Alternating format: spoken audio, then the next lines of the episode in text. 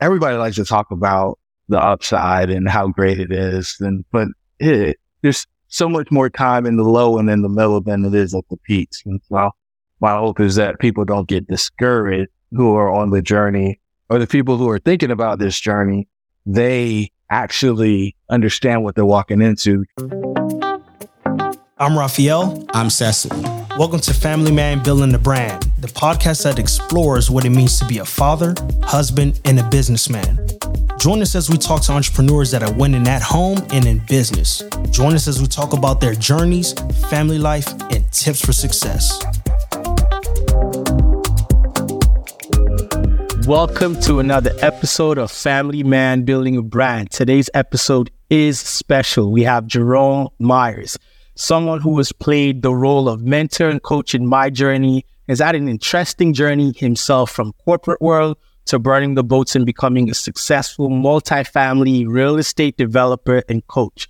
Jerome coined the phrase, your dream should be real. And today we're going to deep dive into the essence of that to get to know and understand him and his brand. Welcome, Jerome. It's a pleasure to have you on. And this one has been a long time coming, man. Ralph start Stansel, man, we're in the building. Hey, guys, before we even dive into this thing, I need you to do a favor. They are new. We need that rating and that review. We need that like. We need that share. We need to get this conversation normalized people in our community don't have this conversation. And if you don't tell anybody about it, then you're going to be depriving people of a great, great, great opportunity to grow and become better men, leaders, servants to the community. So thank you for having me. But do us that before we even jump into this thing, man. That's appreciated, man. That's that's major good words coming from you, Jerome. Appreciate it. So now tell the people a little bit about yourself. I gave a little high level intro, but tell the people who you are so they can get to know a little bit more about you. Man, I don't even know where to start. I guess I'll say I'm a corporate America dropout. My last job, man, we built a $20 million division. I had 175 people on my team.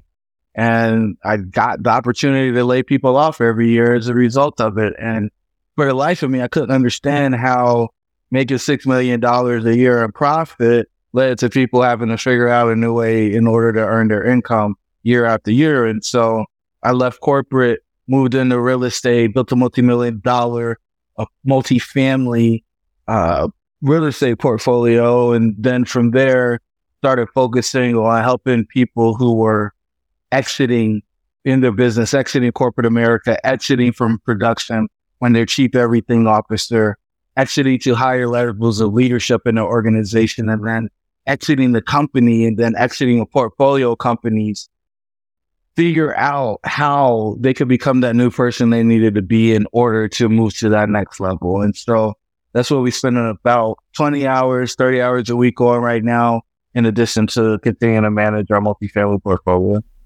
Cool, man. That's what's up. I mean, well, before we dive dive into all that good stuff, I mean, one, I want to I want to spend some time later on dissecting everything you just said. But generally because of the name of the show, Family Man Building a Brand, I like to always take it back. So we're literally telling the story from where it started, history, and we bring it back to present day. So tell me a little bit about your childhood and where you grew up. I mean, I'd like to know, and a lot of people out there, I'm sure, are curious and would like to know that. Yeah, it's funny. I, I grew up in Fayetteville, North Carolina, the son of a soldier and a stay at home mom. And that informed everything for me. And it, you know, I'm so used to going on shows to talk real estate or talk business, and they don't want to have this conversation. This is boring for most people, but I think you guys are going to take it down a different path. And so, yeah, I grew up in Fayetteville, North Carolina. Okay, cool, cool. Now, I, guess, do you have any favorite childhood memories uh, of when you were growing up? Yeah, I don't even know if it's a favorite one, but it's probably one of the most memorable ones. So on Thursdays, my man Lonnie would always come down the street. He was our trash. And so we were third house on the right on in the cul-de-sac. And he's hanging off the back of the trash truck, one arm always, never two hands for the trash truck, always one. And he jumps off and he does the first two houses and then he gets to my house. He sees me out in the front yard with my mom. I'm like, ooh, he's about to do it. So he walks over the trash can, flips the lid off, it spins around like a quarter falls flat. He does a little pirouette, dumps the trash in the trash can and then spins the trash can back to the corner like a frisbee. It never fell over. Never. It never fell over. Right. And so then he's getting ready to do the magical moment. He's going to pull the lever, right? I'm going crazy because all I want to do is see the trash, trash get crushed. And so he pulls the lever and I just go crazy. And so I look at my mom and I say, Hey, mom, I want to be a trash man when I grow up. And she says, Baby, don't you like your Nikes? Don't you like your Jordan jeans? I was like, yeah, mommy, of course. She said, don't you like your Guess t-shirt? I was like, yeah. She said, well, you know, if you're a trash man, you might not be able to buy that for you and your family, depending on the lifestyle that you want to live. And I said, what do you mean? She's like, well, when you pick your profession, you need to pick one that's going to allow you to live the lifestyle that you want to live. And so for me, all of my innocence was being sucked out in that conversation because it's like, wait, so I can't just go do what I want to do? I can't just go be happy? And she was like, okay, well, well, maybe you can own a trash company. And I was like, yeah, but, you know, daddy, sometimes he doesn't come home until it's after dark and we can't play. And Lonnie can play all the time. Like he's always there when his parents get out or his kids get out of school. And she's like, Yeah, I understand that, baby, but I don't have to go to work as a result of what your dad does. Um, you get to do this, you get to do the other activities that you get to do as a result of him working where he works. I'm like, okay. And so, you know, I just kind of let the dream go because you know, I can't be a garbage I can't be a trash man based on what my just told me. Um, but I might be able to own a company. And so that for me was transformational because I realized like I couldn't go learn basket weaving because that probably wasn't going to be able to sustain the type of lifestyle I wanted to live. I've been a car guy, car kid.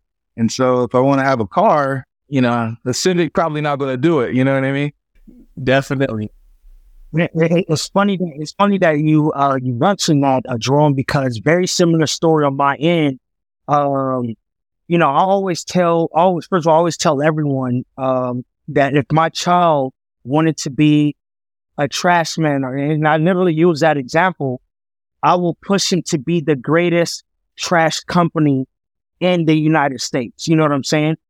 Versus killing that dream of him wanting to do what he was quote unquote passionate about, just taking it to another level and making sure that he can lifestyle accordingly with that. So I definitely connect with that. Um, my mother told me that nursing was and nursing would provide me the lifestyle things of that sort. But come to find out, my true passion was entrepreneurship. So when I went that route, it was kind of, you know, a lot of static, a lot of tension there. How are you dumping nursing to go chase your dreams of maybe making a dollar? But, you know, that eventually fulfilled me and it served my passion, man. And, and, and I, I kind of want to tap into you growing up in Fayetteville, man. One of the things, I mean, who really put Fayetteville on the map for me is your guy, J. Cole you know, and yeah, man, your guy J J Cole, and how, like we we hear a lot about the Ville, Forest Hills Drive. We hear we hear a lot about um the grind, the hustle. Tell us a lot of tell us a little bit about that, man. Where how did Fayetteville mold you into the the, the man that you are, the entrepreneur that you are? Yeah, I mean, it, it, the thing that I think is most valuable about being in a military town is the diversity that comes from that. And so I went to a high school where people lived at the country club and people lived in trailer, right? And that for me allows me to move into any room and feel comfortable engaging or interacting with whoever's in the space. That's allowed me to go around the globe and be able to create relationships with people who you probably would have no, you wouldn't be able to see a connection between me and them, right? Until you actually understood where I come from. And so I appreciate that on so many different levels. It's just the understanding that there is value in people at all levels. I, I know sometimes in this world, we only want to attribute value to how much somebody's worth or how much money they make. And I've learned that you can learn from everybody. Definitely, most definitely. I mean, it's it's interesting. I mean, and going into that as we kind of progressed into like that life story, um, one of the reasons we, I mean, one of the things Ralph and I decided when we were going to put this show together, we said, hey, we want to interview Family Man, and we kind of were defining what, what a family is. Because, I mean, in today's world, that definition is fluid. But in the traditional family, it's a mom, dad, and and kids, and that's what constitutes a family for you. And if you look at it, look it up in the dictionary. So now, as you've been building your brand, and and, and obviously, like I was saying, for for us to have guests on, it's like okay, if it's a man, he has to be married. If it's a woman, um, um she has to be um married. Now, you were married. Um, what role does your wife play in you being able to build allow you to build the brand that you've built? Everything.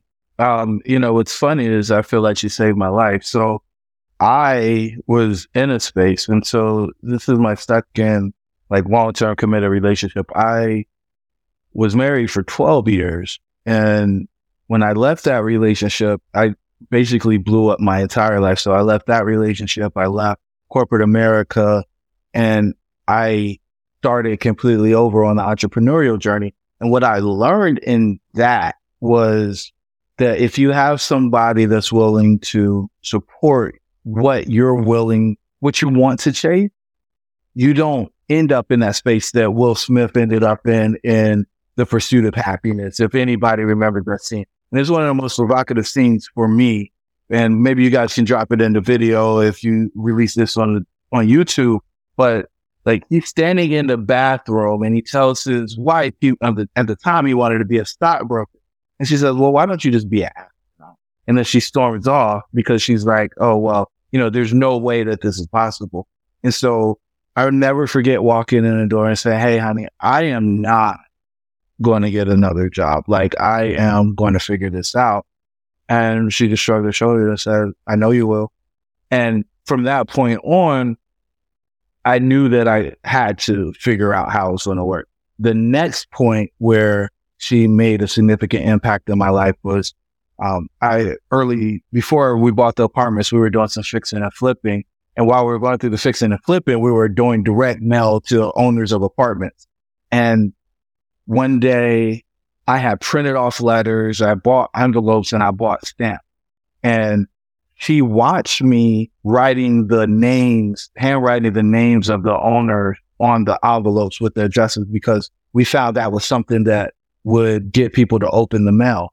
And I never forget going upstairs, walking in the bedroom at like nine o'clock at night, and I see letters spread all over the bread, and I see envelopes that I hadn't actually uh, stuffed yet in on in the boxes on the bed, and she's sitting under the blanket with the pen and like another notepad, and she's writing the addresses from the letter onto the envelope and stuffing the envelope and putting the stamps on them.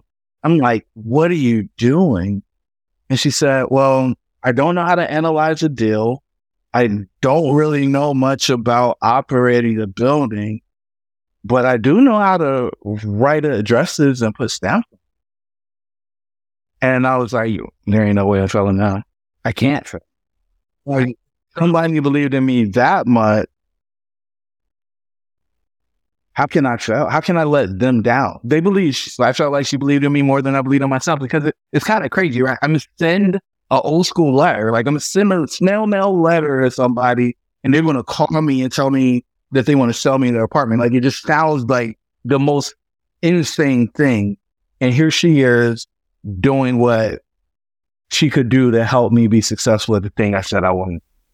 Wow. That's, I mean, that's, that's amazing. It's, it's crazy because, I mean, just real quick to add into what you just said, um, my last corporate job, I remember obviously getting fired from that job and and and calling my wife to tell her like, hey, um, and it was in the middle of the day, so it was like midday when I called her and and eventually when I got home and later on, she told me she could hear the relief in my voice rather than obviously the disappointment. And since that day, I told her I was never going back to corporate America. And she's like, whatever you need, let's get it done. So every so often now, when I have these moments where I say I'm going to go find a job, she tells me that, no, you're not.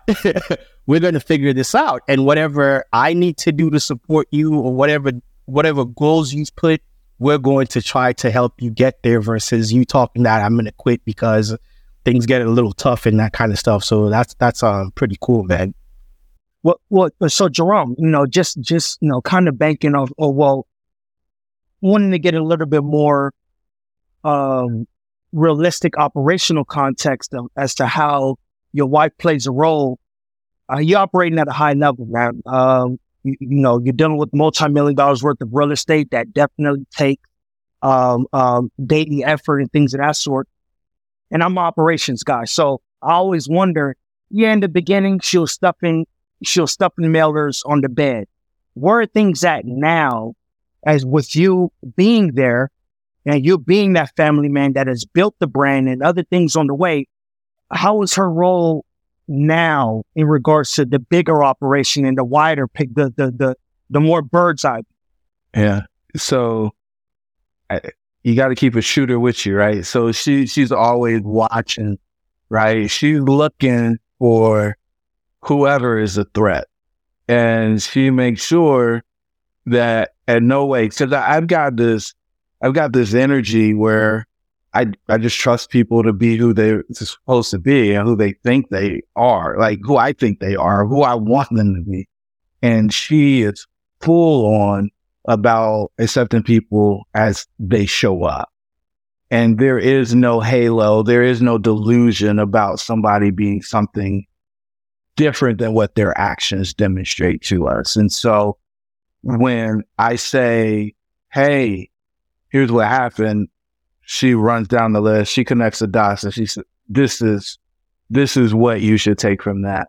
And even if I'm like considering something new, like I won't start something new unless she spent some time with them because she can read the energy way better than I can. So our, our gift is discernment for me. That's what's up.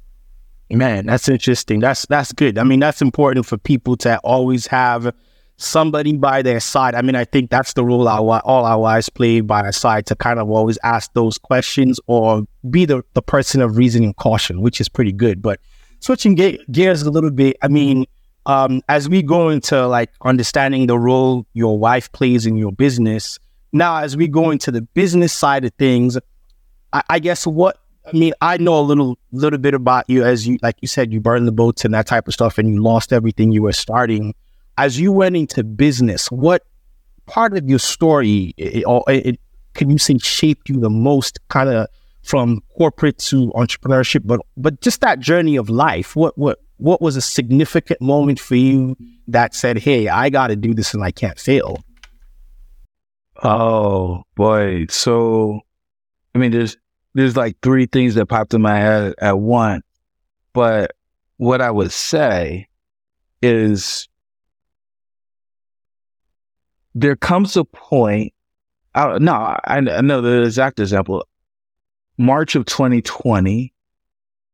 Um, on March 8, March 18th of 2020, this thing, this whole COVID thing became real, right? Like I had a multifamily conference that I was having in person in Greensboro where the governor went from 10 or from 100 people to 50 people to the week of the week of it was 10 and then it was no gatherings be- within that same week. And I already paid for the venue. I'd already figured things out. And I, that part wasn't what was important, but that is kind of sequence of events what happened. What really happened was I'd already bought deals. We were in the process of looking at more deals. I had three deals under contract in the spring of that year of 2020. And everybody that I partnered with on deals said, we're not going to buy anything when people have masks on. And I said, uh oh. So for the first six months of 2020, I didn't have any income because all of my income was tied to doing deal. And the previous projects that we purchased were value add. And so we were putting money into them to make them more valuable. I was like, ah, I got to pivot again. Right. Because if I'm only, re- if I'm totally relying on other people being interested in this investment thesis that I have, and we don't know how long this thing is going to last. What am I going to do? And I literally, I, I literally said, Hey, COVID is only going to last two weeks. You know, by April, things will be back to normal. I would have been almost right if I said two years, almost.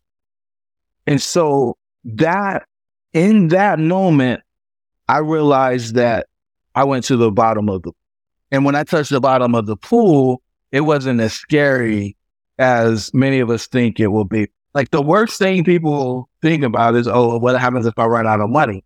So in that same month, I was like, I don't know how I'm gonna pay my mortgage next month if I don't figure out how to make something straight. And I was like, ooh. Now, mind you, like I had my shooter with me, like she does well. She could have done whatever needed to be done, right? But me, I believe that it's my responsibility to make sure that we have a place to live, we have food to eat, we have cars to drive. Like those things are my responsibility. And so I wasn't about to say, hey, like I you you believed in me and it ain't working out. And so I had to figure that piece out. But when you when you don't know how you're gonna pay a mortgage or you don't know how you're gonna buy school or you're gonna not gonna do you figure out if you're truly about this entrepreneur you truly find out if you got what it takes. And or once you have that experience, nothing can impact you. This is the this is the lower it can get. The only other thing that's worse than that is losing the people you care most about. But when you experience that financial issue, like that's when I knew. When I didn't go, oh, let me go get a temp job or let me Bro, that was that was the realest, man. Um, I, have been through the Cecil. Cecil and I have gone through um, losing it all. Uh, we've gone through that together, um, and we built back up. And and obviously, the pandemic had its effects on various industries, various sectors of business, all types of things. But to be honest, uh, Jerome, I love that feeling. I, I love that I love that feeling of, don't get me wrong, it's bittersweet. I hate being in that position, but I know once I hit that bottom of the pool, come in, man, it's all about that bounce spring right back up and getting to that next level. So I felt on, I actually got chills on that because the way you broke it down so eloquent reminds me of myself, man, when I got that phone call that I wouldn't be getting that money back, that, um, I got fired from my job and I do have a wife at home and my first child you know, again, what am I going to do? I'm going to put these bootstraps on. I'm really going to take it there. So I, I felt you on that, man. And yeah, you know, that definitely made a lot of sense. I mean, so it's it's interesting that I mean, I think that's the thing about about entrepreneurship. The the journeys are similar. I mean, they're not the, the same for any two um, people. So as we go and transitioning, I mean, we talked a lot about your real estate business and, and, and stuff like that. Um, how did you get started? I mean, what prompted you to pick? I mean, because most people go into entrepreneurship, almost it's it's not this or that. What prompted you to choose real estate as as the choice of um, a business? Yeah, so me and my buddy Duran were sitting on the stoop sophomore year of college, and I was paying three ninety five in rent. I had two roommates paying three ninety five downstairs in his unit. The same thing was happening, and we were like, man, how much is this guy making? And then we multiplied it out. The guy was making 700 grand a year. We never saw him. We never talked to him. So I'd be happy to make $70,000 a year. Forget 700,000. And so we, we were like, well, how do we do this? And I told you I was the son of a soldier and stay at home mom. So they weren't coming to the cookout if they had a multi-million dollar real estate portfolio, right? Uh, so look, how do I find the person that owns the thing if I never saw or talked to him? Didn't have that answer either. And so what I said was, I'm going to go into corporate. I'm going to make some money. I'm going to get a credit score. And then eventually I'll come back and I'll own real estate one day. And so when I said I'm not going to be, I'm not going to be in corporate anymore, I'm going to drop out. I was like, let me, let me go dust this thing off and see if I can make this dream shake this time. Now, I wish I could tell you I just walked in and people were ready to give me money, but I'll never forget going to the bank with a 54 page business plan and saying, Hey, don't you want to give me a million dollars? And they said, for what? And I, well, I want to buy this building. It's like, yeah, okay. What experience do you have? I said, well, I'm a personal engineer. I got this, I got an MBA, I got these things. And they're like, yeah, but what about, like, what do you know about this thing you're talking about? Said, well, uh, he said, do you have any, any experience? I said, yeah, well, I got a rental, my first house, and we were renting that. And like, yeah, we want something similar size. And uh, I was like, uh, well, uh, so I reached in my pocket and I pulled it out, I pulled out a piece of lint and offered it to because I, I, didn't have any. And so I went to the next one and the next one because I'm like, man, these people are crazy. Like they they just don't get it. Like, do you not know who I am? And by the time I got to the tenth bank, I realized I didn't. I, I was an idiot. I, I didn't know what I didn't know, and nobody was going to lend me money with what I was bringing to the table. And so that was, you know, one of those sober moments because, uh, you know, everybody likes to talk about the upside and how great it is. And, but it, there's so much more time in the low and in the middle than it is at the peaks. And so my hope is that people don't get discouraged who are on the journey or the people who are thinking about this journey. They actually understand what they're walking into because, you know, I, I don't want people to be blindsided when they, when they make this transition.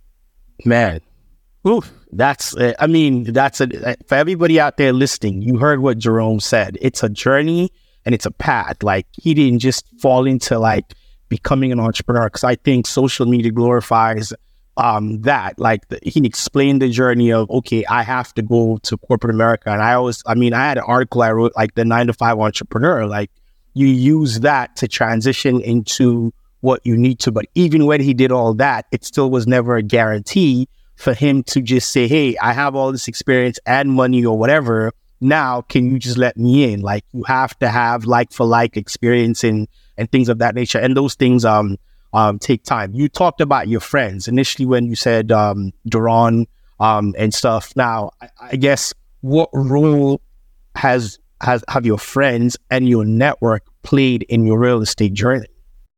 Everything, right? I, it, it's really interesting to see folks who are second generation wealth builders, um, or wealth creators. I guess they're wealth builders more so than wealth creators.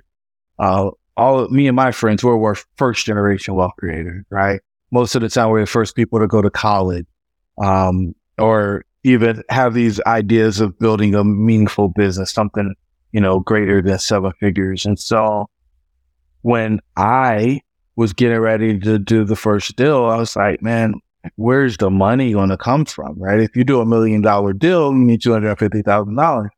Most people don't have that outside of their 401k. If they have it in their 401k, especially if you're a first generation wealth creator, then, you know, the majority of us, we were in our thirties. And so I started asking a bunch of questions. And I, when I think about my deals, you know, the majority of people that are in my deals, now when I say majority, I'm talking about over 80% of the people in my deals are people that I either went to high school with or went to college, right? The other people I met might have met in corporate or something like that, but the vast majority of the people that are in deals with me, I've known 15, 20 years. And that for me is super important because I think when you're starting your new thing, you you know that you're going to make mistakes because you haven't been doing it. And there's two schools of thoughts on this. One, you go do that with people who you don't really know. Well, the issue is when you make those mistakes, those people aren't very forgiving. They don't extend much grace and they do a lot to make sure that nobody else falls into that trap with you. The other side of that is you do it with people who you know and they are betting on you because of what they know about you from the past. And that in and of itself, from my perspective, is the thing that gets you through the end because I don't care how smart you are. You can't figure it all out on your own. And if you're not smart enough to pay for somebody to go on that journey with you, like I wasn't, and you do it the most inefficient and effective way by trying to listen to podcasts and read books and um, pick up whatever you can at whatever meetup you go to, uh, that journey is hard. And that, that school of hard knocks, I mean, you get bumped around. And so between their grace and things that didn't go perfectly, they're willing to put their hard earned dollars up we've been able to build something that we think's pretty special. And with that said, I mean, they've been rewarded. Like I, will never forget the deal we that last April. Like I went, literally went to everybody's house to put the check in their hand where we doubled the money that they invested with us to do the deal. Like I, I drove to their house and like I went to Duran's house because he's one of the people.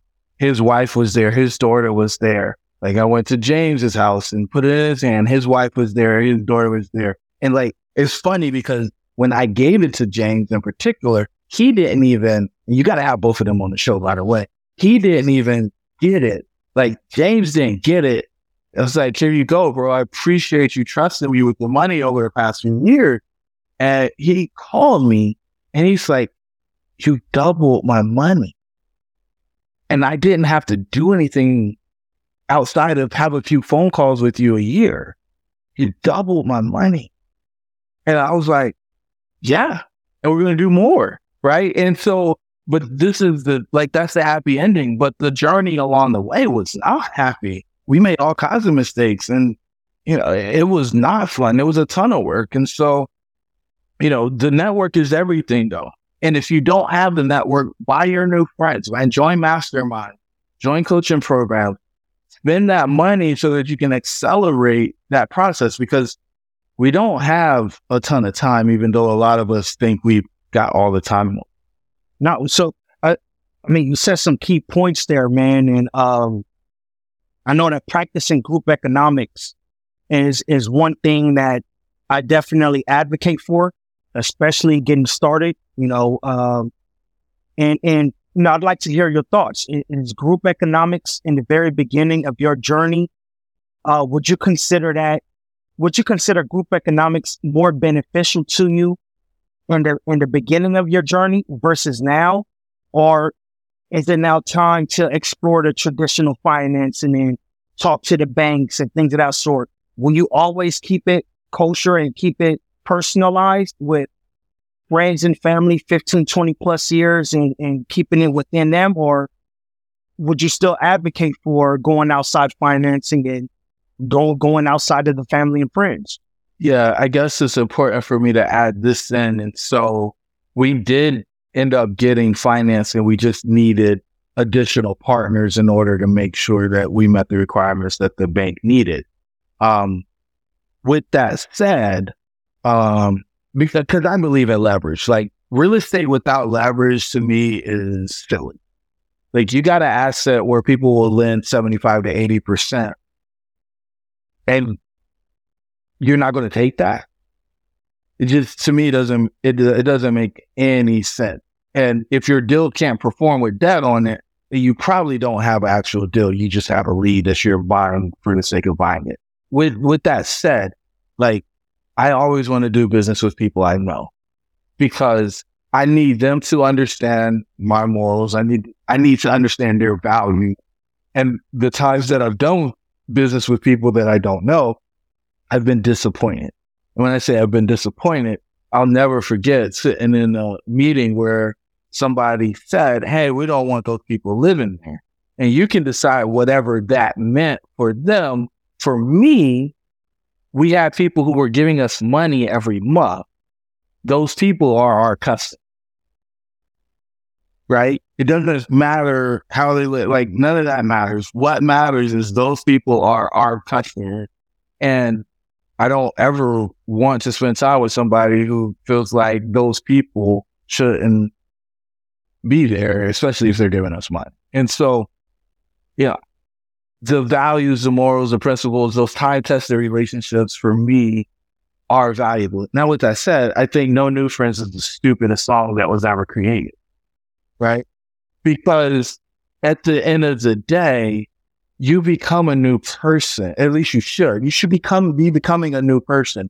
And the people who are in your circles who are not on that journey of growth are going to be left behind unless you decide to stay where you are. Right? everybody can't go if they don't grow. And so you're going to have to be able to move into new spaces with people who are on the same journey or further ahead of you on that journey.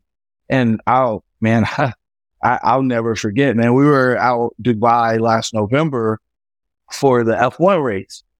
And I was standing there and like I'm looking at the yachts and I'm looking at the cars that I've never seen before. Like th- there was a McLaren, McLaren speech tell in the parking lot, a Pagani. Like I, they had Rolls Royce Phantoms lined up like they were like car service. The G Wagons were like Jeep Wranglers in the US. I mean, it was just the most obscene display of wealth that I've ever experienced in my life. And literally, I'm standing there. I'm like, I'm so poor. Like I, I left feeling like I, I thought I was doing well, but I have no concept of what's actually possible in this world. And that for me just shows me how relative it is. Like you can feel like a big fish in a small pond if you want, but as soon as you jump into that new pond, you learn really quickly where you actually are and you get to decide. You get to decide if you level up and play with the big boys or you go back and pick on the kids in the in the little league. And my game is to play as big as we can play. Like I, I, I coming out of high school, like I have people saying, "Oh, you can't play D one, blah blah. You tore your ACL, you're done. Football's over." And then I played D1 for four years. Like, I'm going to play at the highest level I can always play at. And I encourage everybody to do that because you've been placed here for that. Like, there's somebody who's counting on you to do this thing. Somebody's counting on you to do that thing. And if you play a small game, they're not going to actually see what's possible. And like, I think we owe that to them because somebody did it for you. You don't aspire to what you aspire to because you just made it up. You saw somebody doing it. Somebody exposed you to it. And they were playing their game. And so if we don't play ours, then are we actually moving the game forward? And I just think it's a resounding no. Yeah, that's that's that's some good knowledge and good gaming.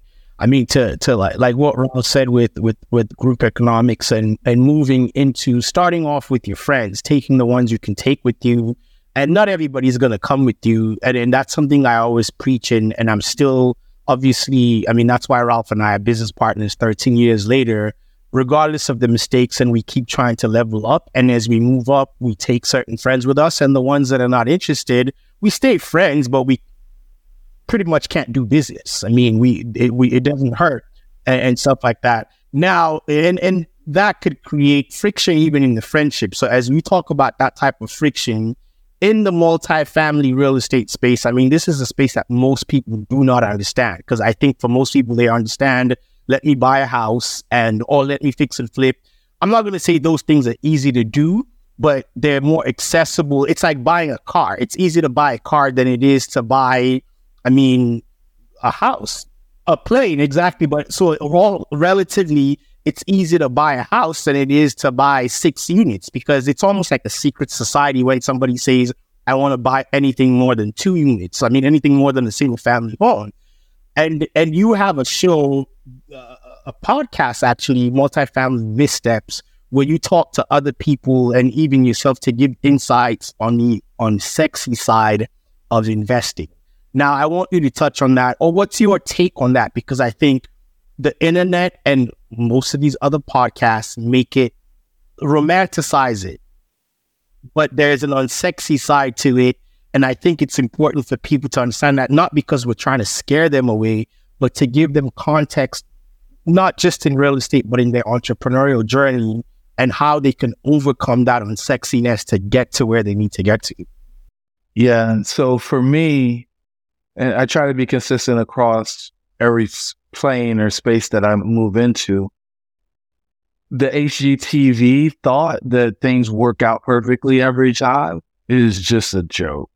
And so we created multifamily missteps and brought people who are actually operating businesses on in order to have a conversation about how not easy this is. Because it's when, when you're a master of your craft, you make things look effortless. But when you actually dig down and dig in on how the person's getting it done, you're probably going to be asking questions like, how did they do that? how is that possible? With who, with what resources?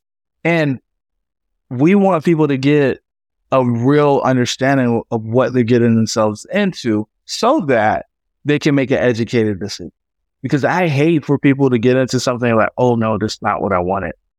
I, I'd rather you do that before you spend tens of thousands or hundreds of thousands of dollars, whether it's through due diligence that didn't work out the way you wanted it to, a deal that went bad, you, you name it, right? Like there's a ton of conversation about a portfolio of properties that I got foreclosed on. I think it was like $250 million Uh, multifamily properties that got foreclosed on.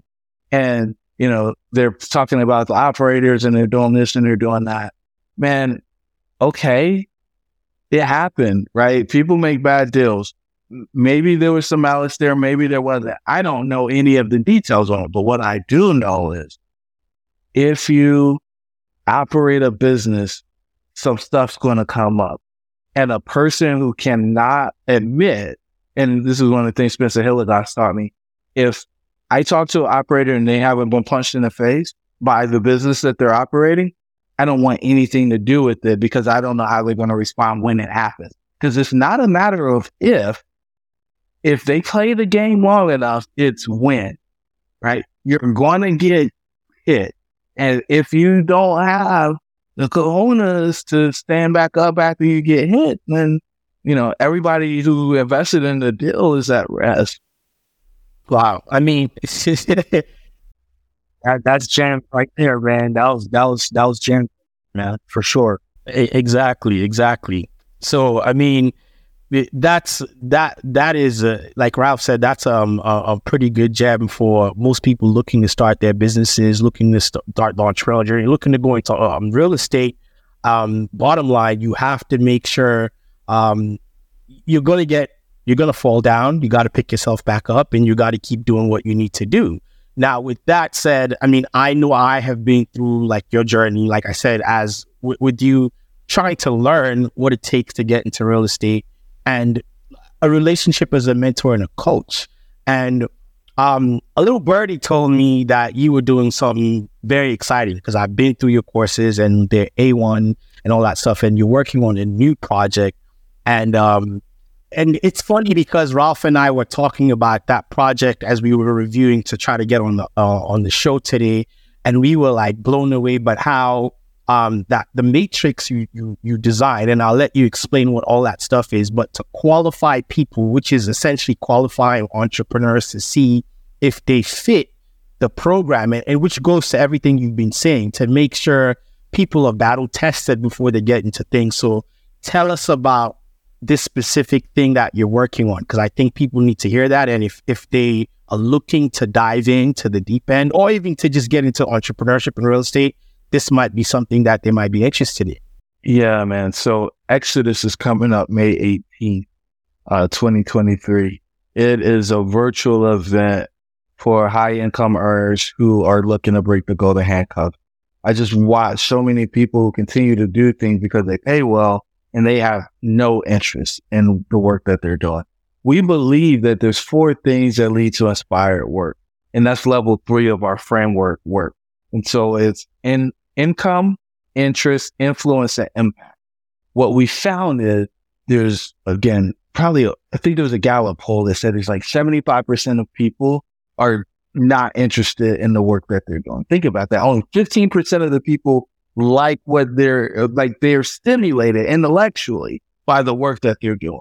If so, what disservice are we doing to the world by people continuing to do that? Now, with that said, they're like, well, I get income. I might have some influence. I might have some impact. And so maybe this makes, and we're saying, Hey, wait, there's probably something else you should be doing. And so we put together a half day workshop where we're going to help people figure out how to find, make their first $10,000 before they put in their letter of resignation so that they can exit. Right. And so exit means explore your target market, extract the messaging from them, and then, um, you want to transact and do, um, and then turn in your, your letter of resignation. And so when they exit, we want them to have had because when I walked out, man, it was a hard landing. I walked out to no money. I had no clients. I had no real estate. I had, it was just me walking out the door saying, I'm going to make it. I want to buy an apartment. Let me figure out how to do that. Like literally. And it was binging on podcasts. And I was like, this is the stupidest thing I could have done. Like, but, you know, Bumblebee doesn't know that they can't fly, but there's a better way. And so we, we're going to take people through our, our four step process. We're going to give them the 15 point checklist that does the exit readiness assessment. Because think about it, right? If you get ready to walk out and you've got a significant other and you don't give them an opportunity to, to voice the thing that they're struggling with or the issues that they have with you walking out and you walk out, what do you think is going to happen?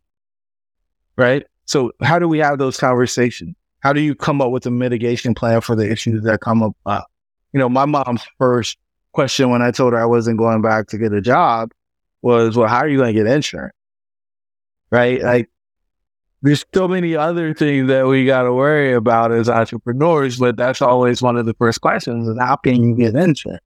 So yeah, Exodus is the game. We're going to give people that framework so that they can come up with a plan to make their first 10K. And we're going to teach them our process so that they can exit what we can call the matrix, man. Okay, cool. So where can people find this information? I mean, we'll drop a link in the bio, but where, where can people find that? Yeah, so it is at I took the red pill.co forward slash exodus. And you can get all the information on the event, get locked in. Um, we're doing it for 47 bucks just to get people in the door, um, and make sure that they show up because the type of content we're going to bring in. I mean, we got two people coming in who make more money in their entrepreneurial journey right now than they did when they had jobs. They're going to come in and talk about how they did that in less than a year. People, this is great value for 47 bucks. I mean, you're talking to people who have a battle tested and have proven to be successful in this space. So I, I, I mean, it's a no brainer. If you're looking to, I mean, this is one of the things Ralph and I talk about that we want to also help people is because when you go through the entrepreneurial journey, when you just jump in with ideologies, with naivety and all these things, and you you get to realize it's difficult. So when people have done it and they can shorten the, the, the time period and they can, I mean, not just shorten the time period, but minimize your mistakes, it's going to get you there a whole lot faster and less bumpy road. I'm not saying you're not going to get your bumpy roads. Everybody's going to get hit in the face. But if you can have help like what Jerome is looking to do with Exodus, I mean, take it. it it's going to help a whole lot, man. And I mean, worst case scenario, worst case scenario for the people who are on the fence on whether or not they want to do this is what else can you get for fifty dollars that's gonna move you closer to actually enjoying how you spend at least forty hours of your week? No, definitely, man. Um, uh, mitigating risk especially in the beginning as a new entrepreneur. Oh man. Now you're talking about mitigation of risk plus a framework that has been proven. Like you said, that is a no brainer. I think the framework is, um, probably the best value, value add, um, because this is coming from someone that has done it and broke it down to a science for me to implement. And that's a lot of the work already done for you. You know what I'm saying? I'm talking about how do you have a conversation with your significant other about making this stuff as part of the framework? Yo, kudos, man. So yeah, definitely looking to Exodus. I love the name, man. Uh, mass Exodus is what, uh, you know, we, mass Exodus is what we definitely pushing for. And, um, kudos to you, man. Kudos to you and the team for, um, breaking it down to a framework, um, um, and, and, and implementable strategy, man. That's, that's key right there. Definitely, man. Definitely. So, Jerome, man, it's been a pleasure. I have I have a few more things before I let you go. But before I let you go, where can listeners find you? Because a lot of the stuff you've given is super, super valuable. So please tell the listeners where they can find you online. Yeah, man. The best place to go is took the redpill.co. They can find out everything there. Okay, cool. Awesome. So people go check out I took the redpill.co and you can find out all the information. And just out of curiosity, before I even ask my questions, where does I took the red pill thing come from? Right. Yes, I was just about to ask. Bro. yeah. My bad, Rob. I mean, I was just curious. I'm like, yo, I mean, I know I've heard it somewhere, but I, I tell it, please, tell it, tell it. Yeah, man. So the 1999 documentary, The Matrix, is where I first got exposed to the red pill. And what it means for me is that you live your truth, right? I think so many folks are put a mask on pretending to be things that they aren't. And they're pretending to walk in a way that is just completely inauthentic. And I think when you're pursuing your best self, you can show up in any room as the person that you are working your hardest to be and be accepted, be respected, and then in the end, leave the lives of the people that you interact with matter. And know that it's been bastardized by people who want to make it about a bunch of things that it was never intended to be by the writers. And so it's funny because we're working hard to get to the creators of the, the concept to get them to speak on what is actually happening out here because I just think something that is such a pure concept is being twisted for things that are, are less than um, honorable. Cool, cool, cool, man. Cool. So yeah, I mean, hey, it's it's thanks for the context because I mean, it's people might be thinking like, where is this coming from? I've heard it before. So, but before we go, we had three questions that we like to ask. I give Ralph the honors of actually asking those three questions, and hopefully, this is more. This is our value add for the show, man. So hopefully um, the audience takes good information away from that. Right, man. So first, Jerome, is what digital resource, uh, what digital resource do you recommend any new entrepreneur, any entrepreneur that's already in the mix, anyone that's into one word journey in entrepreneurship? What or is that the tail end of them building this thing? What digital resource would you recommend to them that you utilize on a daily? Yeah, man. I it may sound bad, but I'm gonna recommend our book, Your Dreams Should Be Real, because I really feel like we break it down in a way where people can create a repeatable process to take whatever dream they have and turn it into reality. Okay. Um, what type of advice would you give to a young new entrepreneur slash father? So there's two things. And it's funny because I, I sound like a broken record. The first one is your dream should be real, right? Period. They need to understand that. The second piece of that is you can't look at your kid and tell them, Hey, you can be anything or you can have anything. And you're not actually living that out because they're going to repeat what you do, not what you say. And so you have to be a living example of somebody who is living at their highest level, if that's what you want for the little person that is looking to you to be their role model. And strictly from an entrepreneur perspective, let's say that someone they're they're a mother, father, um, um, but they aren't in a family setting. What advice would you give them? Uh, I'm sorry. Let's say you are dealing with a male, female, that straight entrepreneur, no family. This is straight just building a brand. What advice would you give them the minute you met them to help them on your journey? It's funny. That that right there is a really interesting question because in the circles that I'm spending the most time in now, our conversation isn't about how much money you make. It's about the ability to create freedom. Right. And so I went from measuring how well I'm doing, how prosperous I am from how much dollars I'm making a year to how many days that I don't do activities in order to earn income. I believe that prosperity is locked into three things, time, talent, and treasure. And so many people give up the use of time or their, their time in order to create the treasure. And having treasure and no time does not make you prosperous. Yeah. That was a bar right there.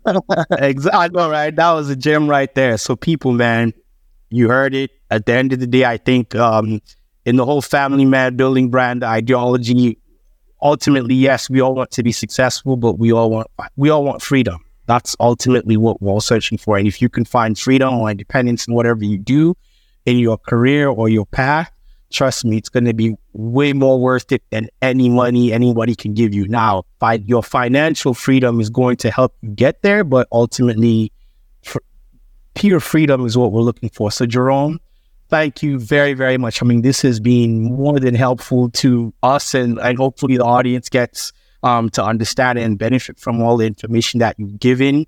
Um, we want Ralph and I want to take this opportunity to thank you very, very much for doing this, and we really appreciate everything, man. Thanks a lot, brother. This is awesome, guys. Thanks for having me on. That's it for today's episode of Family Man Building the Brand. We hope we left you with a ton of value from this episode. If you like what you heard, feel free to leave us a rating and a review. This helps our show gain traction with other listeners just like you. You can join our community by subscribing and following Family Man Building the Brand on your favorite podcast platform. Remember, we're family and together we build.